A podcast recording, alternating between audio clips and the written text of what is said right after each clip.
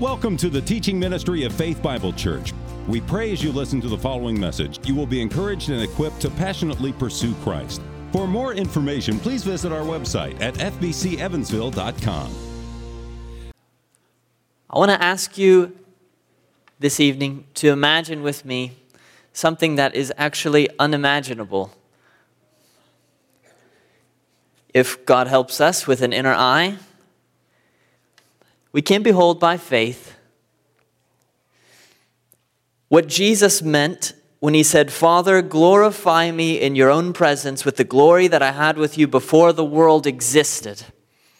Before the world existed, Jesus, the babe in the manger, whom we're celebrating tonight and tomorrow, before the world existed, Jesus had a glory with the Father. And in the days of his flesh, in John 17, when he offered that prayer, it was a prayer that he would be restored to that kind of clear, imminent glory. So, we're talking today about the unimaginable, but something very true, which is before Christmas. So, really, better before Jesus was conceived in the womb of Mary. What was that like? For a beginningless eternity, Jesus, the Christ, the Son of God, existed as God and not man. And then, in being conceived in the womb of Mary, there was a change. It wasn't a change in Jesus as God, because one of the attributes, one of the necessary characteristics of God is that he cannot change. So we cannot say that Jesus, in coming to our world, stopped being God or became less than God? Utterly impossible. But there was a change in that Jesus took on something that he did not have before our humanity, another nature. We're uttering or lisping mysteries, but these are true mysteries.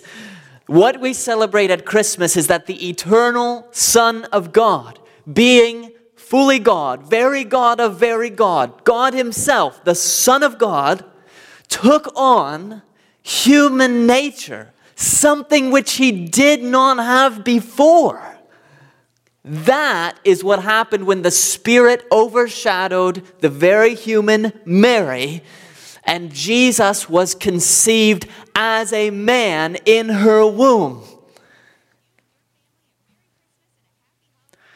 So, there was a difference, if you would, in the experience of Jesus before he was conceived, before what we celebrate on Christmas, and afterward.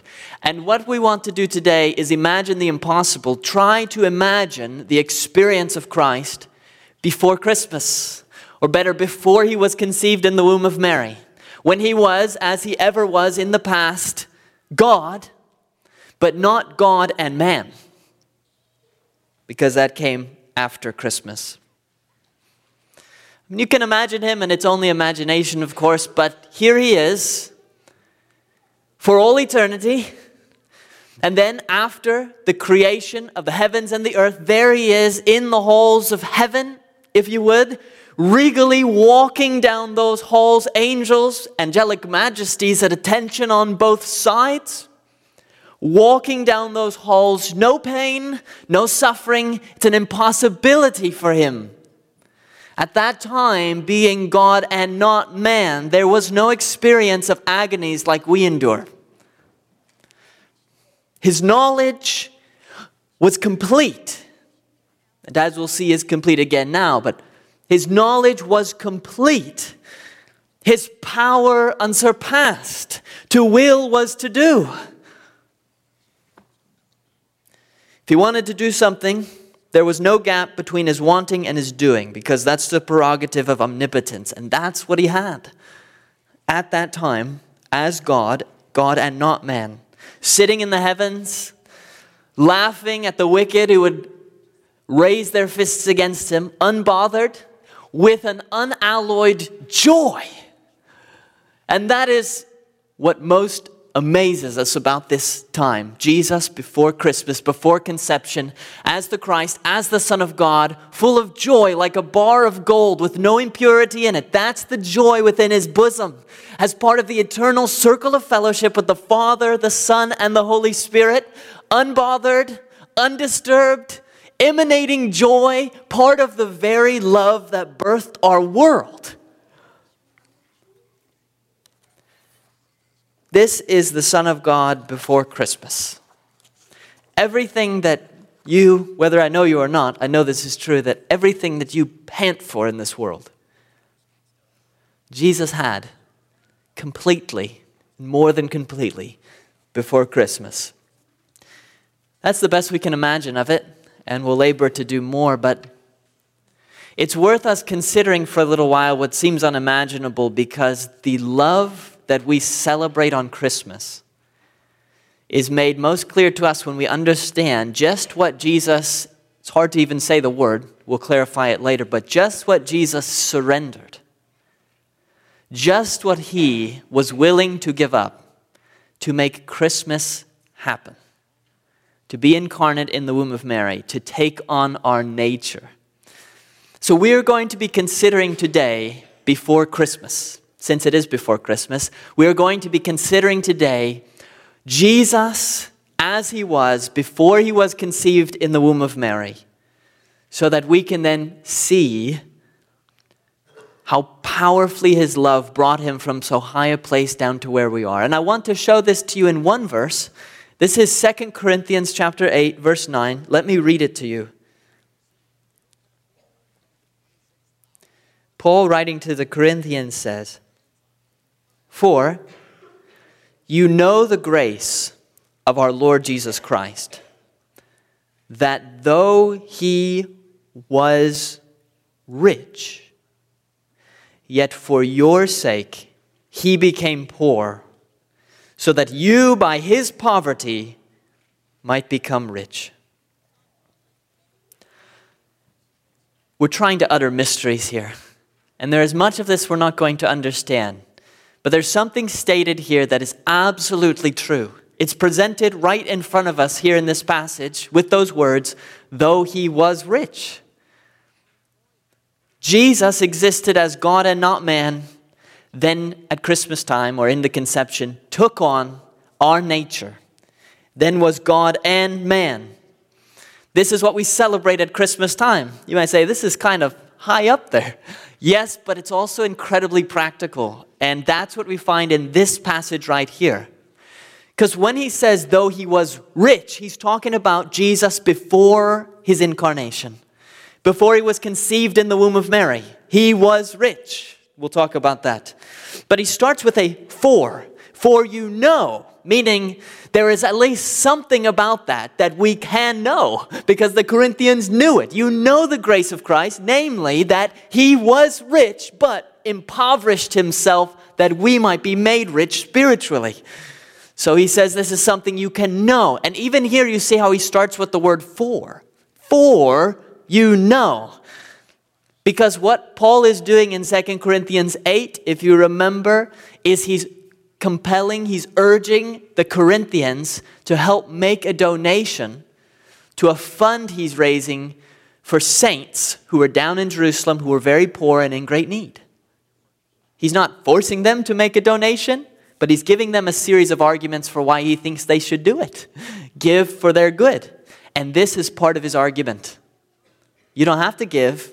However, you know this about Jesus that though he was rich before the incarnation, he was born, was poor, that we might be spiritually rich. So even though we are talking about mysteries today, about Jesus, someone who possesses two natures, unlike anyone else ever has or can or will, there is something very practical here. For you know this grace, that this is what happened, and it's part of Paul's argument to influence the way the Corinthians lived. So, what we want to do today is to draw something practical from this for ourselves. And we are focusing really only on four words in the English, two in the original language, and it's this though he was rich. In the original, it'd be more like being rich. And we know that Paul's not talking about Jesus at any point during his earthly life. When, during Jesus' earthly life, was he ever rich? Never.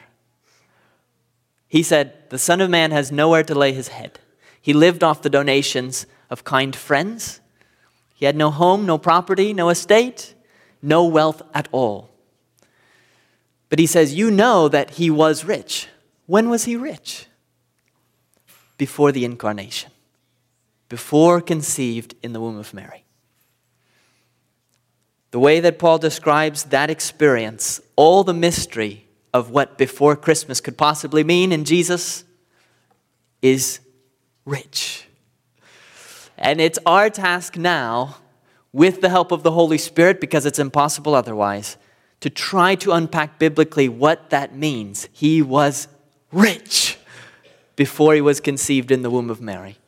Because once we've done that and considered Christ's riches in what we call his pre incarnate state, when we consider those riches, then we can turn and consider the grace of this verse, where though he was exalted and rich, he impoverished himself for us. So let's begin by considering the impossible that actually happened. Though he was rich, what are the riches of before Christmas for Jesus, before he was ever in the womb of Mary, for endless ages? What kind of riches did Jesus experience? If you know your Bible well, you may already in your mind be in Philippians chapter 2, because that is one of the clearest expressions of Jesus before his incarnation and what happened leading into and afterward. Let me read you just one part of it. Philippians 2. Though Jesus was in the form of God, that's before, and continues, he did not count equality with God a thing to be grasped, but emptied himself by taking the form of a servant. He's not putting anything off, he's taking something he didn't have before, our nature, being born in the likeness of men. He emptied himself. The very first part of the riches of Christ before his incarnation is this what we would call the privileges of godhood. Privileges that were his simply because for all eternity he was and continues to be God and made full use of his divinity. That's what's being spoken of here. When it says he emptied himself, this cannot be as some have taken it wrongly, this cannot be Jesus emptying himself in any way of being God. Because God cannot change. Jesus was God after his incarnation. He remained being God after his resurrection. He's still God. Today, he's God, the same yesterday, today, and forever. The Jesus who was, who is, and who is to come. So when you think of Christmas and you see the babe in the manger, know that that is God. There is no emptying of divinity. It's impossible. So we're not talking about that. That's not what changed before and after he was born. But when you're looking at the babe in the manger, there is a change, and it is the taking on of human nature. And in doing this, Jesus as a man, here's the best way we can put it veiled his deity. Or he emptied himself. He did not make full use of the privileges that were his being God. Veiled in flesh, the Godhead see, hail the incarnate deity, pleased as man with men to dwell, Jesus our Emmanuel.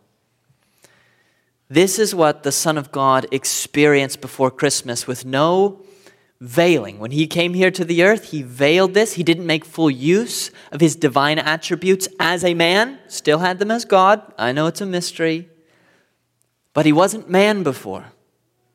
So when Jesus, the Son of God, existed before his incarnation only as God, the privileges that were his that he made complete full use of, veiled in no way for all eternity, what were those? Take this for example There is Christ, the Son in heaven, and he possesses complete knowledge of all things. This is a privilege that you and I would do almost anything to attain if only we could know all things. You who have children, you think of them, you think of their future. What will the world be like for them? You want them to be safe. How will things turn out? Will they come to the knee of the Savior themselves? You are eager to know these things and you can't know them. Try as you might. Sometimes what keeps you up at night. But Jesus, before Christmas, knows all of those things. He knows what I would say tonight. He knows how you would receive it. He knows how many hairs would be upon your head while you received it. It is a complete and absolute knowledge. This is a part of the privilege of being God. That before Christmas, Jesus knew and only knew. There was no other experience for him. There was never a shadow of ignorance in Christ's experience before Christmas. Never, not once. After he was born, as a man, he could say things like, No one knows the day or hour of my return. The angels don't know, not even I know, only the Father. Because as a man, he didn't make full use of that privilege. But before he was a man, he made absolutely full use of it. When Jesus in heaven would extend his golden scepter, so to speak, his decrees would always be faultless because he cannot imagine wrongly. He can't wrongly predict the future. There's no data that can appear to ruin his plans. This is a privilege that Jesus had from all eternity. Before Christmas, at that time, if you were to try to go and counsel Jesus in anything, the Son of God, the Logos, the eternal Word, if you thought he wasn't doing things well and you wanted to come before him and give him some counsel, then his reply could be to you what God's was from the whirlwind to Job. Have you entered into the springs of the sea? Or walked in the recesses of the deep? And he would ask that because he had. Have the gates of death been revealed to you? They were to Jesus, the Son of God, from all eternity. Or have you seen the gates of deep darkness? Have you comprehended the expanse of the earth? It was all laid before the eyes of the Son of God. Declare if you know all this. Where's the way to the dwelling of light, and where is the place of darkness? The Christ, the Son of God, always knew where it was that you may take it to its territory, that you may discern the paths to its home. You know, God said to Job, for you were born then in a mocking manner. The number of your days is great. That was not true of Job, but it was true of the Son of God. Remember also that before Christmas, Jesus not only had all knowledge, but he had complete power. To will and to do were one. There was none of this praying of, nevertheless, not my will be done. That's Jesus as a man in the days of his flesh. That's what he would become. But before he was incarnate, that was never a prayer. If Jesus willed something, it was done. Always. It's what every person longs for in this world. You have desires and you wish you could enact them, whether for good or for ill. And men go to battle, and there are great wars staged upon our planet for the power to be able to enact our own wills, our own desires, and even in smaller manners, whether in a household with children and spouse or in your workplace, there is always this vying for the right and ability to get your way. Jesus never vied for that. It was his from all eternity. It was a privilege that belonged to him as God. There are threats to human safety in the world. Think of the Far East. Think of nuclear weapons and all that that could mean. And you wish with all your heart that there was something you could do to just prevent that, to make that go away, to turn the news articles good. Jesus could from all eternity. There was no limit to his power. He didn't wish he could do something, he simply had the ability always. And this makes sense because if you remember the description of the Son of God from Colossians 1, it is by him all things were created in heaven and on earth, whether thrones or dominions or rulers or authorities, all things were created through him and for him. Christ, the Son of God, with unlimited power. Through him came the emergence of the entire universe. And I assure you, it's easier to change slightly something in the created universe than to bring it all into existence. And yet, that was the power of Christ that he brought it into existence. And afterward, as its sustainer, he could change anything he wanted to change. There was no limitation to his power. No one else could bind his hands and lead him away. No one could pull his scepter from his hand. He did exactly as he pleases. We could go on, but what I'm trying to demonstrate is what 2 Corinthians 8 9 means when it says, though he was rich. First, it means he was rich in the privileges of godhood, not veiled, not held back at all. We could add to this the privileges of heaven, which is sort of a separate category. Before Jesus was conceived in the womb of Mary, his riches also consisted in blessings that anyone in heaven would experience, even those who are not God. Take, for example, when we talk about riches, if you have a lot of money, it affords you certain benefits. Less concerned about medical matters because you can go and pay for the bills. You can get others to do work that you would rather not do, fix the pipe that burst in your house, whatever it may be. By way of comparison, Christ's wealth in heaven put him above all earthly pains and necessities. None of them touched him. Let me just give you some examples. Before Jesus was conceived in the womb of Mary, he never experienced physical pain. We know that in the new earth to come, there shall, quote, never be death, neither shall there be mourning, nor crying, nor pain anymore. We are longing and looking forward to that. Some of you here have chronic pain. Most of you here have at least mild lower back pain. And it's going to be that way until we get to that new earth. But for Jesus, there was none of that. The eternal Son of God never experienced pain of any kind. Now, add on to this this privilege that Christ in heaven never did, of course, and even at that time never could experience death. He was an immortal being. If you had whispered to one of the angelic majesties in the courts of heaven, that man there, not a man, that Christ there, that Son of God, he will die. They would have passed out from shock. How can life itself cease to live? It is impossible to imagine, and we would not dare to think it if it were not true. This is part of what Christ surrendered in coming to our world. I don't know about you, but there are times when in weaker moments, I lie upon my bed and I think, oh, Paul said, we will not all sleep, that means die, but we'll all be changed. When Christ comes back, those who live will be taken with him without experiencing death. And when I think of that, I say, Come, Lord Jesus, come quickly.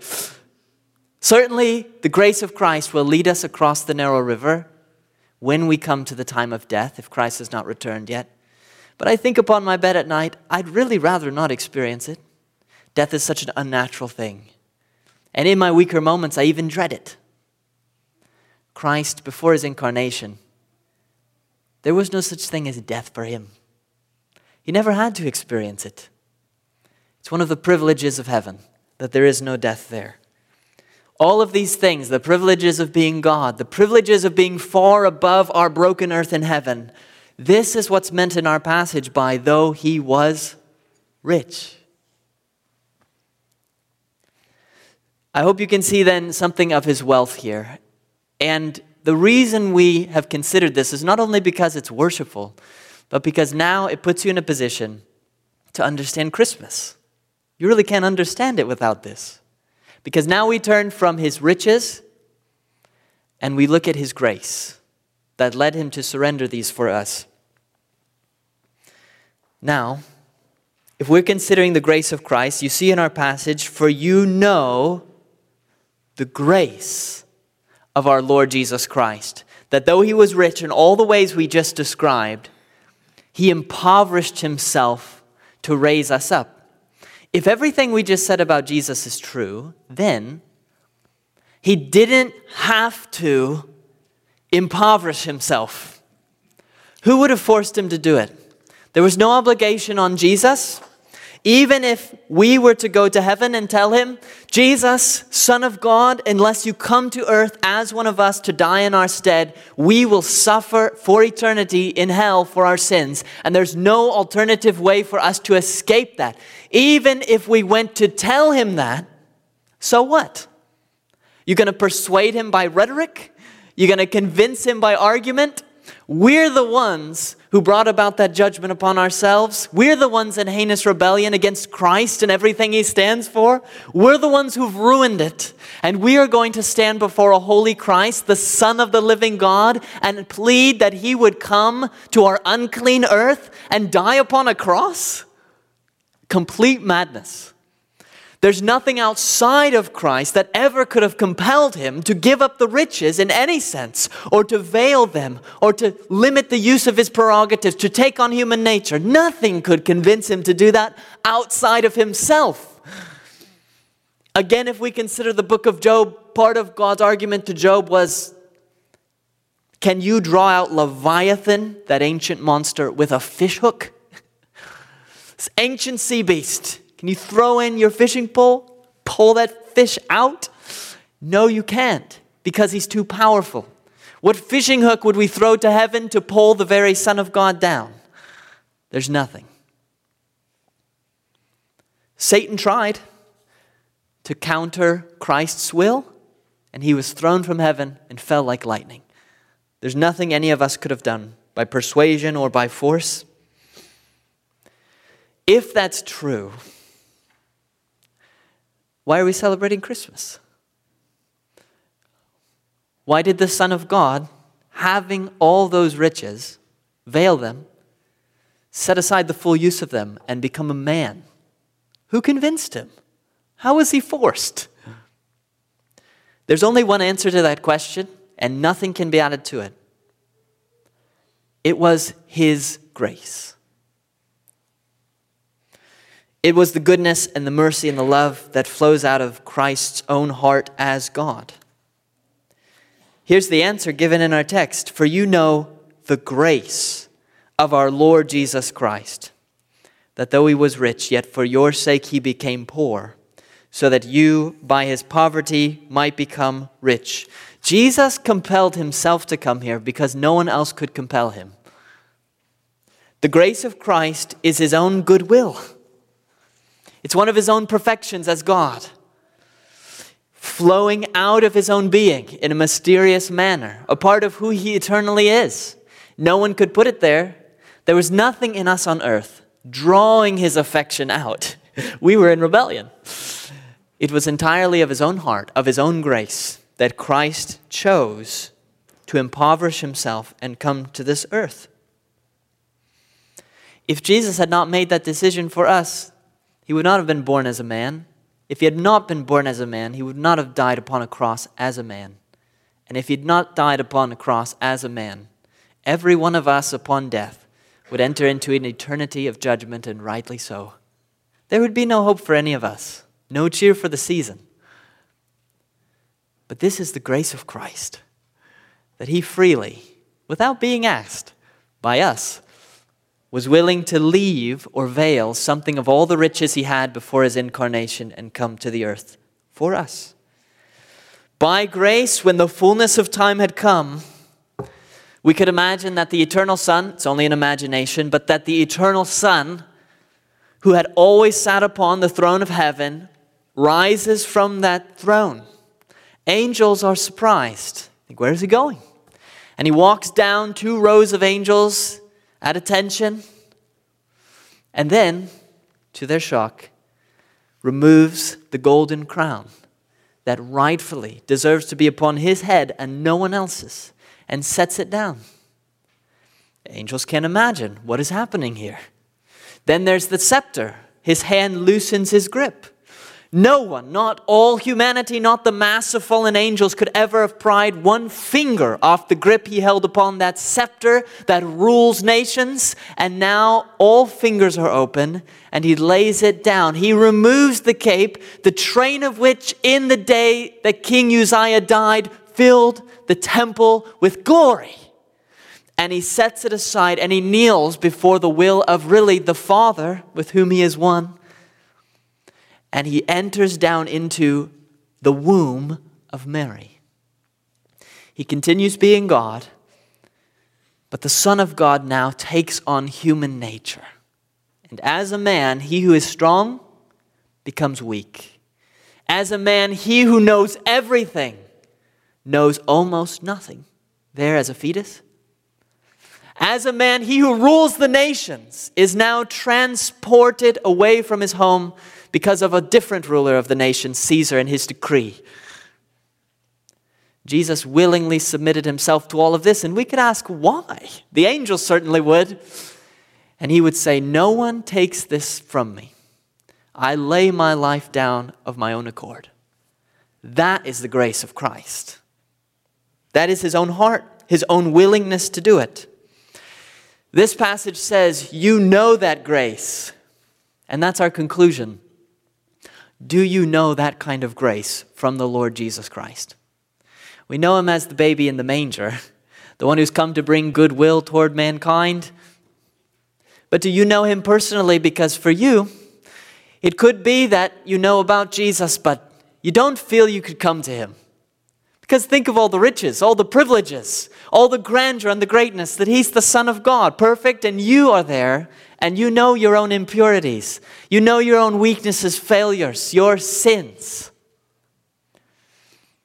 This is Christmas that Christ was so far above us before the incarnation.